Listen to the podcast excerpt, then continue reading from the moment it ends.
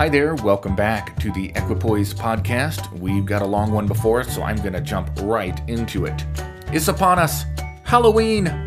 I still remember going out downtown on Friday nights when I was attending Bible college to go street preaching. One such Friday night fell on Halloween. Oh man. if there ever was a recipe for Christian machoism, it's it's street preaching on Halloween. I mean, you should have seen us. We got extra prayed up, and we set our faces like flints as we hopped on the bus to go into the deepest crater of hell, ready to combat spiritual forces of darkness and half expecting to be assaulted by an unseen demon. The result? Nothing too different from most Friday nights, except for a few folks dressed up like werewolves or witches. Just another Friday night. But we were ready. Because if we learned anything from Jack Chick and his Chick tracts and comics or whatever was preached from the pulpit, October 31st was the night of the devil, when Satanists came out of their blood stained caves to poison candy, grab black cats, and abduct little children uh, to drink their blood and make jack o' lanterns out of their skin or whatever. Is there any truth to this? Is Halloween a pagan festival with roots deep in darkness and unspeakable horror? Again, I'm not talking about what it is today. I know gross things happen today. I know that, there's some awful associations that take place today. But, but my point in this podcast episode is to take a look at the history of Halloween. Was it originally a pagan holiday that was taken over by the Roman Catholic Church and given a facelift and a new name or something else? Should Christians be observing it, tolerating it? Well, as always, the truth lies in the balance. A quick glance at the history of the name Halloween reveals that it's an abbreviation of Hallowed Evening, the evening before All Saints' Day, or Hallowmas, according to the liturgical calendar of some ancient faith traditions. But given all the ghouls and goblins, surely that's not the original celebration that took place on October 31st, right?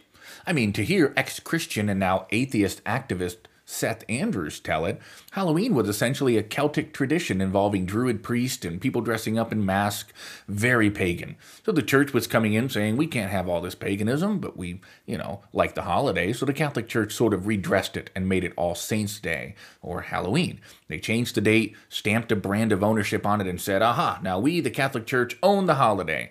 Christianity, says Seth, did much of the same thing with the festival of Saturnalia in the month of December. We'll get there in December. But for now, um, yeah, I used to believe a lot of this took place with the Roman Catholics. After all, syncretism was surely alive and well in the Roman Catholic Church. Yeah.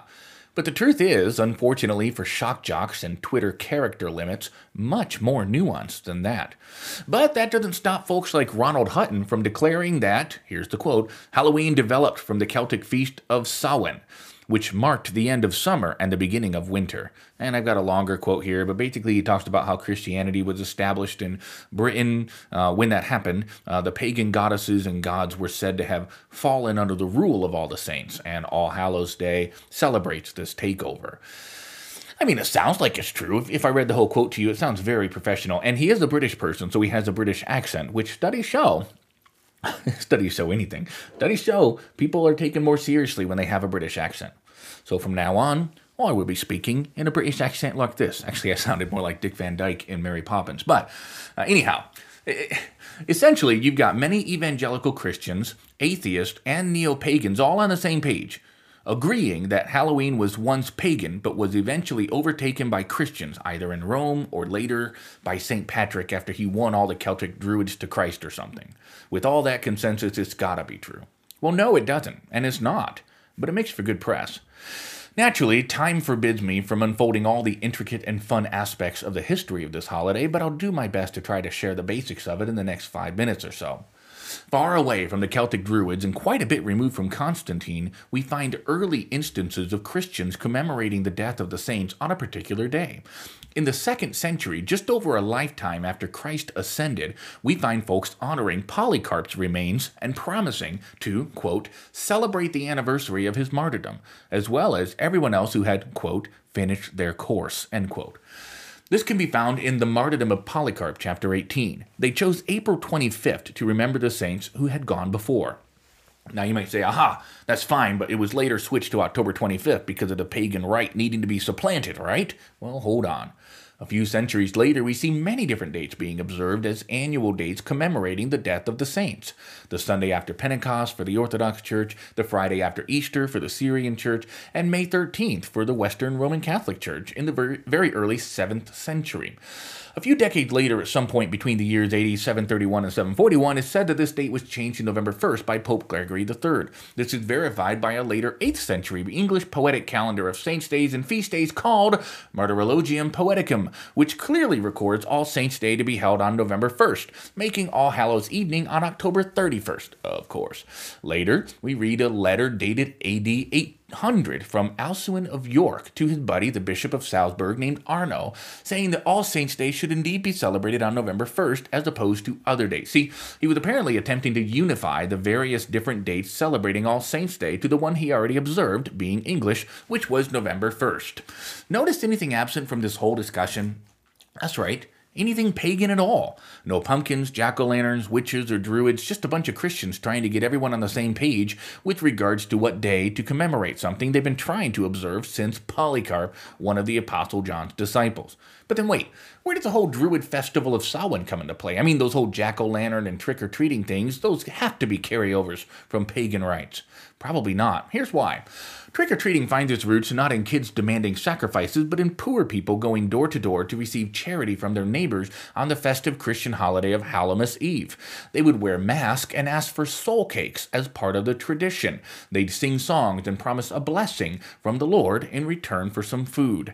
They were known as guisers since they covered their faces and they were allowed to go into homes in tight knit communities and receive food, all while the owners pretended not to recognize them. Over time, this blessing in return for food developed an opposite, a curse for not receiving food. Hence, the link between wearing a mask for trick or treating is clear. Jack o' lanterns, too, aren't really the sinister Satan worshipping tool I used to think they were. Simple research showed they weren't ever pumpkins before this festival hit the United States. They were vegetables, likely turnips, with faces carved into them used as lanterns to light the way as the trick or treaters went door to door. They were called punkies, these little lanterns, and just like the Americans thought the Dutch were saying Santa Claus when they were really saying Santa Niklaus, meaning St. Nicholas, this pollution stuck as pumpkin rather than a punky. Interestingly enough, punkies was the term for ignited swamp gas gas in northern Scotland, and in England, these phenomena were known as, what do you know, jack o' lanterns.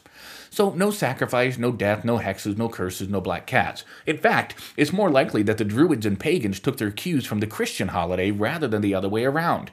But facts are inconvenient little things, so it's a lot easier just to say that Easter, uh, Hallowmas, and Christmas are all pagan. So, really, it ended up being just a knee jerk reaction against Roman Catholicism and its holidays. But hey, I'll wrap this up with a quote from Tim O'Neill, a devoted atheist with no interest in helping Christians out other than to simply get history correct. Here's what he says.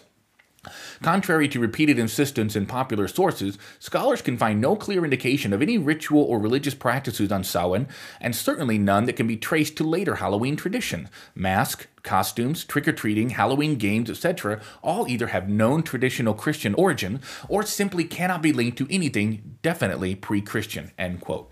So it turns out that the scariest thing about Halloween isn't ghost, it's ignorance. Now, to answer the question quickly, should we celebrate it as Christian? Since this podcast is not about giving you answers, but simply approaching things from a balanced perspective, I'm not going to give you an answer, I'm going to leave it up to you. Some choose to defy the modern obsession with death and gore and blood and simply terrifying images and celebrate it anyways, all in good fun, and come away with a little bit of candy to boot.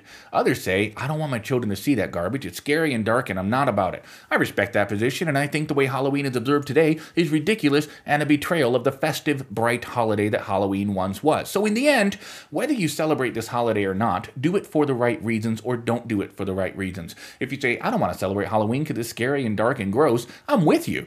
But if you say, I don't celebrate Halloween because it was originally a pagan holiday, then you're not right. So let's just be sure to be on the right side of the facts and make our cases based on truth and logic, not just what sounds good or what is shouted the loudest from the pulpit or posted the most on Facebook. I'm going to put some links in the description for some of the articles, a couple of the articles I referenced, and uh, I cannot believe we got through that in 10 minutes. I am not doing another take. I'm missing the Buccaneers game. I know, I'm a terrible person. I watch football. Hey, until next time, stay balanced.